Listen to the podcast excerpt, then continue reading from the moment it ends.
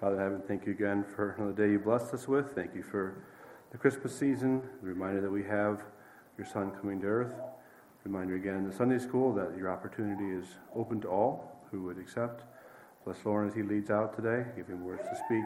Think too of those who are worshiping elsewhere that you would bless their time as well. We ask this in your name. Amen. Be seated.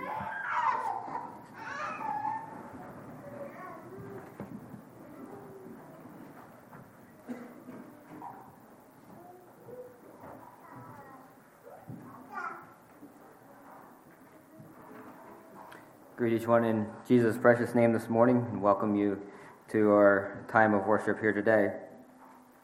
Um, before I get into the message, I just want to take this time to thank those of you who have shared with us um, over the last few weeks, um, especially the youth group. You, your gifts to um, us and the children meant a lot. We really appreciated that.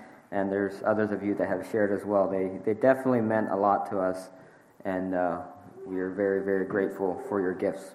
you know, yesterday was Christmas Day, a day that, as believers in Christ, is very special to us. It's celebrating the birth of Jesus as he started his time here on earth. We are reminded that, you know, each year as we um, remember that, we go through Christmas time, and I hope that we never forget the reason for Christmas. This morning, before I get into the message, I just want to take time to read the story of Christ's birth again. I'll be reading from Matthew and Luke both. Um, and as I read this story, I just want you to imagine the thoughts and emotions that these characters in this story struggled with. You know, there was probably times of fear, there was probably times of joy and rejoicing, and you know, as I thought about these uh, people in this story again.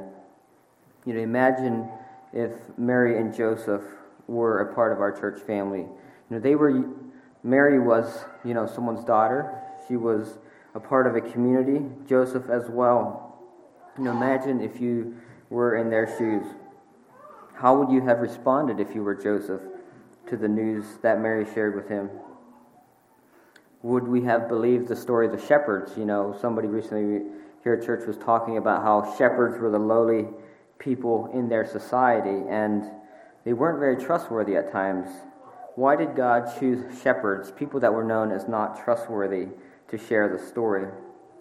And I thought about that, like, you know, God sending Jesus um, to a poor peasant family shared the story with shepherds who were not trustworthy. You know, God didn't send his son to a beautiful palace and a great and famous family. You know, God started at a very simple way. And I think that shows us the power of the story of Jesus, the power of Jesus in his life.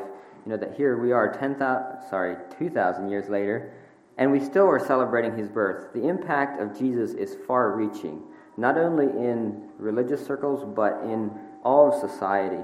I was listening to um, two men discussing recently how in even in the arts and things, Jesus is everywhere. Jesus, in most famous artists, is painted by them at some point in time. Most famous singers have sung Christian songs at some point in time. He is everywhere. Even our dates, our calendars center around the life of Jesus, even though he started as out in a young peasant family's home. And also think about it from Jesus' point of view. And the verses that came to mind as I thought about that was Philippians 2 6 and 7. It says, Who being in the form of God thought it not robbery to be equal with God, but made himself of no reputation, and took upon him the form of a servant, and was made in the likeness of men. You know, Jesus, as the Son of God, was willing to give up his home and glory with his heavenly Father and come to dwell among us. he did that so that we might have life. You know, that is so so, such a contrast to the message that is predominant in our culture. And in our culture today, we want our own freedoms. We want our own rights. We want my choice, what I want to do. You know, if, if it doesn't improve my life, I get rid of it.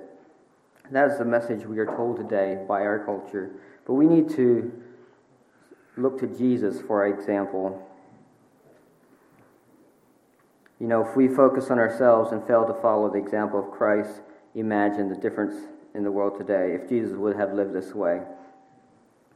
So I'm going to start reading. Um, first of all, I'm going to be reading from Matthew 1, and I'm going to be reading verses 18 to 25.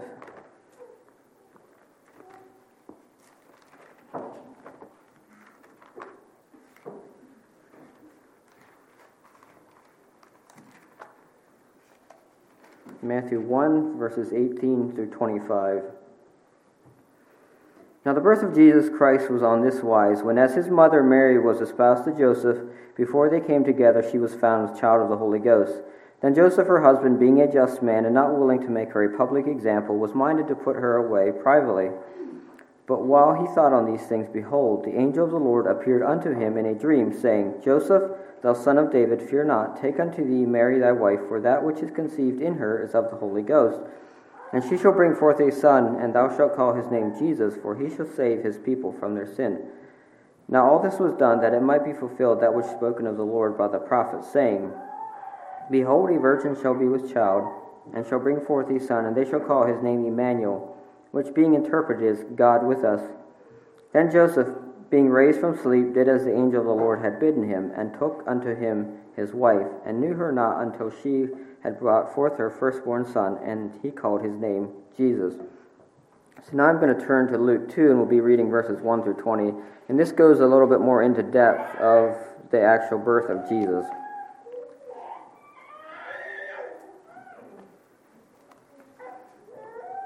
Luke chapter 2, verses 1 through 20. And it came to pass in those days that there went out a decree from Caesar Augustus that all the world should be taxed. And this taxing was first made when Cyrenius was governor of Syria. And all went to be taxed, every one into his own city.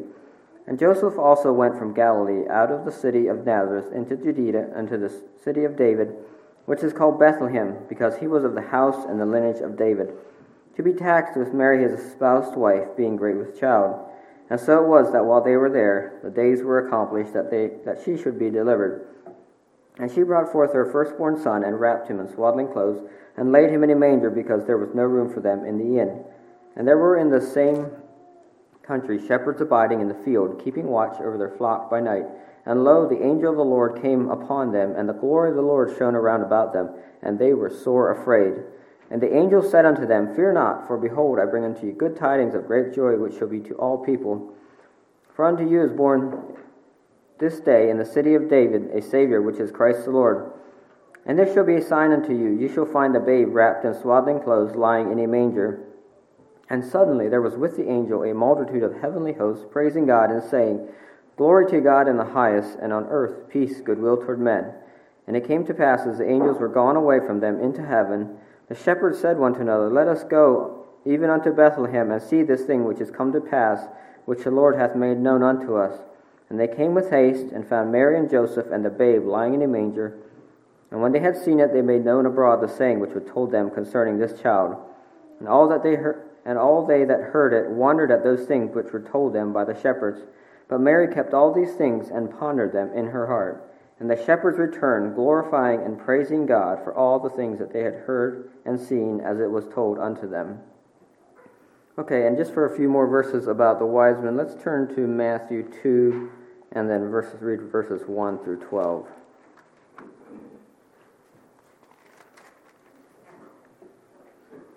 Matthew 2, verses 1 through 12. Now, when Jesus was born in Bethlehem of Judea in the days of Herod the king, behold, there came wise men from the east to Jerusalem, saying, Where is he that is born King of the Jews? For we have seen his star in the east, and are come to worship him. When Herod the king had heard these things, he was troubled, and all of Jerusalem with him. And when he had gathered all the chief priests and scribes of the people together, he demanded of them where Christ should be born. And they said unto him, In Bethlehem of Judea, for thus it is written by the prophet, and thou, Bethlehem, in the land of Judea, art not the least among the princes of Judah. For out of thee shall come a governor that shall rule my people Israel. Then Herod, when he had privately called the wise men, inquired of them diligently what time the star should appear. Star appeared. And he sent them to Bethlehem, and said, Go and search diligently for the young child. And when they had found him, when ye have found him, bring me word again, that I may come and worship him also. When they had heard the king, they departed, and lo, the star which they had seen in the east went before them till it came and stood over where the young child was. And when, the, when they saw the star, they rejoiced ex, with exceeding joy. And when they were come into the house, they saw the young child with Mary his mother, and fell down and worshipped him. And when they had opened their treasures, they presented unto him gifts, gold, frankincense, and myrrh. And being warned of God in a dream that they should, they should not return to Herod, they departed into their own country another way. So it was just good to read over these uh, passages again and see the way that God worked in each one of these people's lives to bring about the plan that He had for mankind. And the thing that struck me as I read this was each of these people was willing to allow God to work in their lives. You know, as I was thinking about trying to imagine how it was for some of these people, I was thinking of the shepherds. You know, nowadays we don't go out in the field and herd our flocks like they did back then, but maybe maybe some of you hunters could identify with this. Just imagine you were out in the dark tracking your deer or something, and also, you know, out of the blue, there's this bright light and these angels talking to you. Like, what would you do? Like, you know, that would be quite an amazing experience. And yet, they, you know, after this experience, they didn't just stay there, they ran and looked for this child. And then not only did they go look, they spread the message of Jesus. They told everybody they met about this. And so I was just, um, as I was thinking about this and thinking about Christmas and what it means, you know, one thing that really stood out to me this year, I guess more specifically than, than other years maybe, is the gift of life that God gave to us. You know, we give a lot of gifts over Christmas, we give and receive gifts, but to us, you know, the, big, the biggest and best gift was the gift of life from, from God. And He did that by sending Jesus to us as a baby. You know, why, and I also like to consider, like, why was this necessary? Why did Jesus have to come to this earth? Why did God do this? What was the purpose that God had in mind for sending Jesus to this earth? You know, why was He willing to send His only Son to this sinful earth to ultimately be crucified by his own people.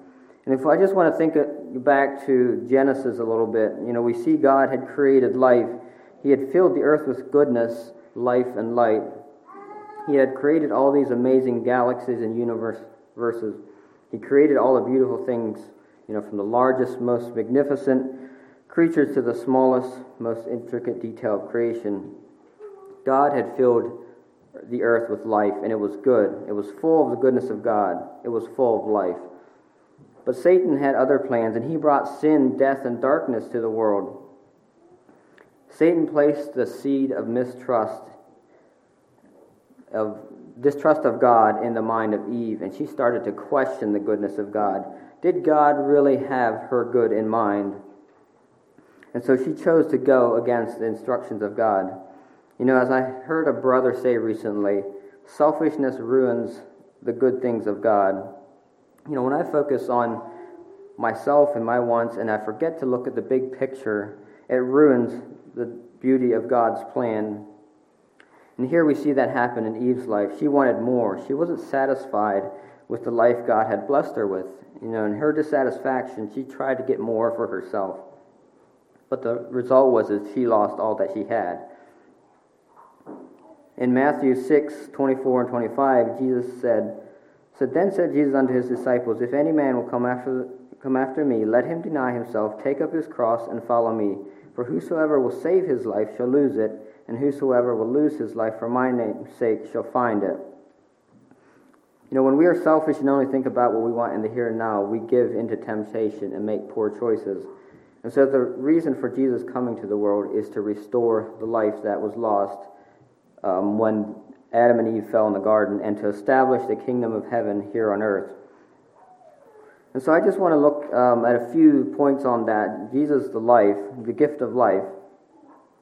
And uh, for a scripture reading, I want to turn to a very familiar passage, which is John 3. I'll be reading verses 13 through 17. John 3, 13 through 17.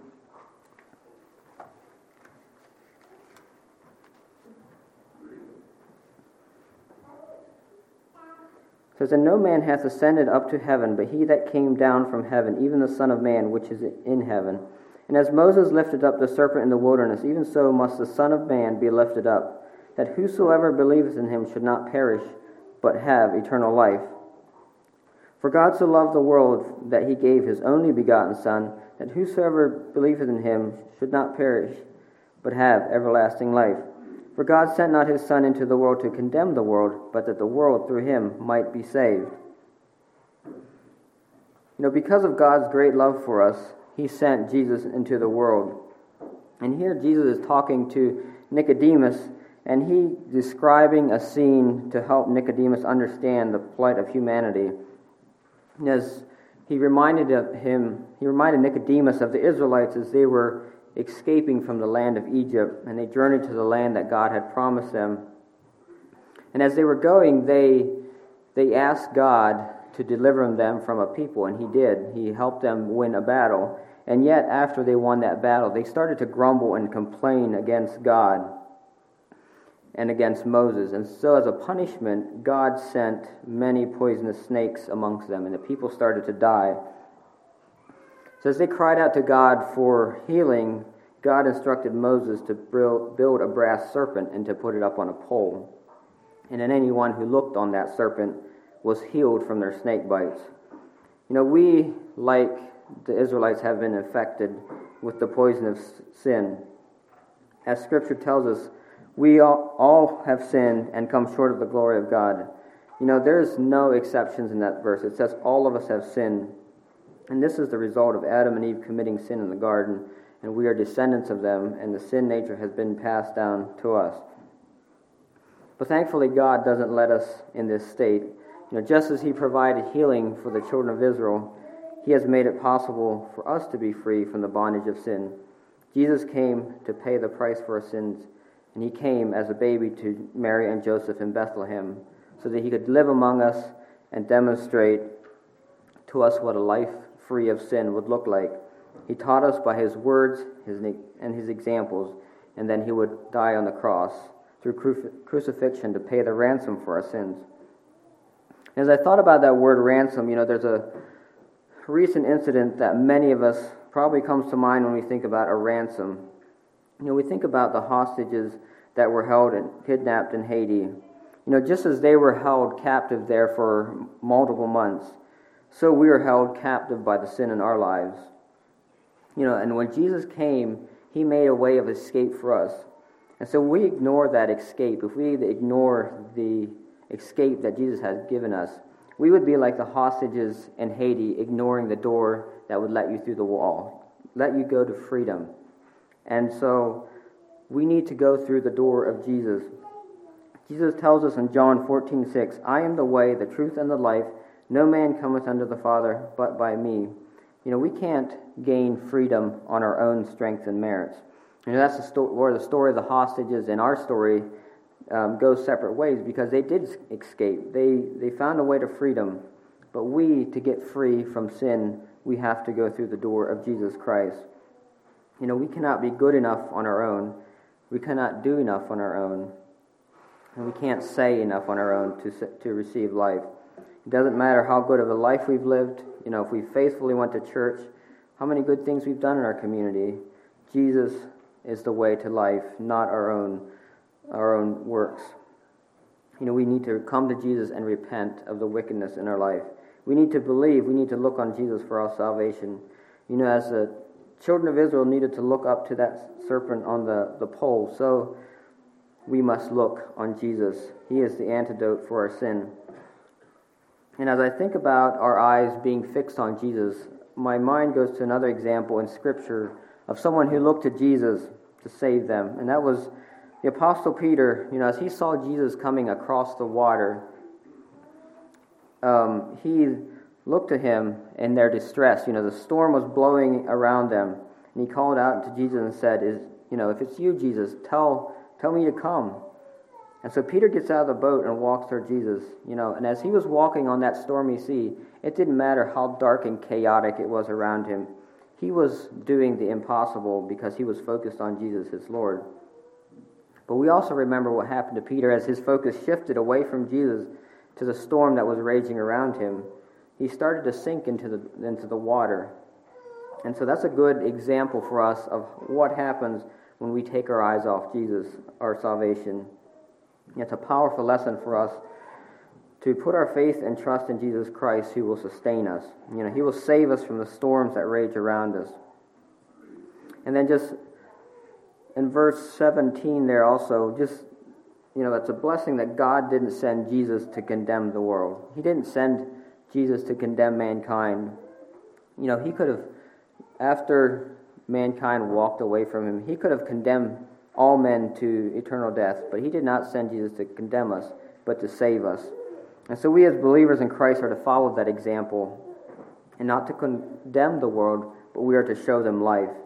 You know, believers to model the principles of the kingdom of heaven so that God is glorified, and those who don't believe in Christ desire to become a part of the kingdom of God. This is how we change our world and our communities for the better. For a few more scriptures, I'd like to read um, John 6 32 to 40. And I just want to look at how not only does Jesus bring and give us life, but he also sustains life.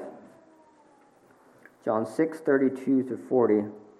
Then Jesus said unto them, Verily, verily, I say unto you, Moses gave you not that bread from heaven, but my Father giveth you that true bread from heaven. For the bread of God is he which cometh down from heaven, and giveth life unto the world. Then said they unto him, Lord, evermore give us this bread. And Jesus said unto them, I am the bread of life. He that cometh to me shall never hunger, and he that believeth in me shall never thirst. But I said, but I said unto you that ye also have seen me, and believe not. All that the Father giveth me shall come to me, and him that cometh to me I will in no wise cast out. For I am come down from heaven not to do mine own will, but the will of him that sent me. And this is the Father's will which sent me, that of all that which, which he hath given me, I shall lose nothing, but should raise it up again at that last day. And this is the will of him that sent me, that every one which seeth the Son and believeth on him may have everlasting life, and I will raise him up in the last day. So here we see that not only is Jesus coming to this earth to give us life, but he is going to sustain life. He says, I am the bread of life, and whosoever cometh to me will never hunger, and he that believeth in me shall never thirst. If we desire life to be filled with contentment and purpose, Jesus is the answer to that. You know, in my, my own life, you know, I've experienced some of the most peaceful moments of my life, facing some of the biggest mountains in my life. And, you know, this isn't because of my own doings, but it's because of what Jesus does for, for me. And I'm grateful for that, you know. He sustains us, even though some days the days may look tough and hard. He's there for us. You know, if we allow Him to work in our lives, He will do exceedingly abundantly, all the, above all that we can ask or think. He provides for our needs. You know, He will. He doesn't give us, you know, just our spiritual needs, but He also sustains us physically. And I like the part there. It says, "You will never hunger and thirst again." You know, how long will we be satisfied? A week, a month, you know, a year, five years, ten years? He says we'll never thirst again. We will be satisfied for eternity. You know, that's a promise from Jesus, and we can rely on the promises of Jesus. We can know and trust that if Jesus promised it, it will be fulfilled. So, just a challenge, you know, if you feel like you lack something in your life today, maybe you need to fill your heart with Jesus and what he has for you.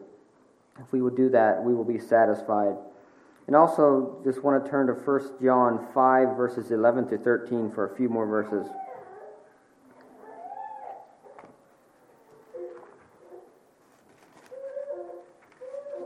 First John 5, 11 through 13. And this is the record that God hath given us to us, eternal life, and this life is in, in his Son. He that hath the Son hath life, and he that hath not the Son of God hath not life. These things have I written unto you that believe on the name of the Son of God, that ye may know that ye have eternal life, and that ye may believe on the name of the Son of God. So here, Jesus did not only come to give us life here on earth, but he gave us eternal life through Jesus Christ. You know, he gave us life for all eternity. If we allow Christ to be Lord of our life, we can rejoice in the fact that we no longer need to face the curse of death that was brought into the world through the fall back in the Garden of Eden. We can experience that through Jesus Christ. You know, in verse 12, we see there are only two choices. We can choose life through Christ or death if we choose not to accept what he offers. Romans 6:23 tells us the wages of sin is death. You know, Adam and Eve made that choice and they chose death. God could have left the world in that state.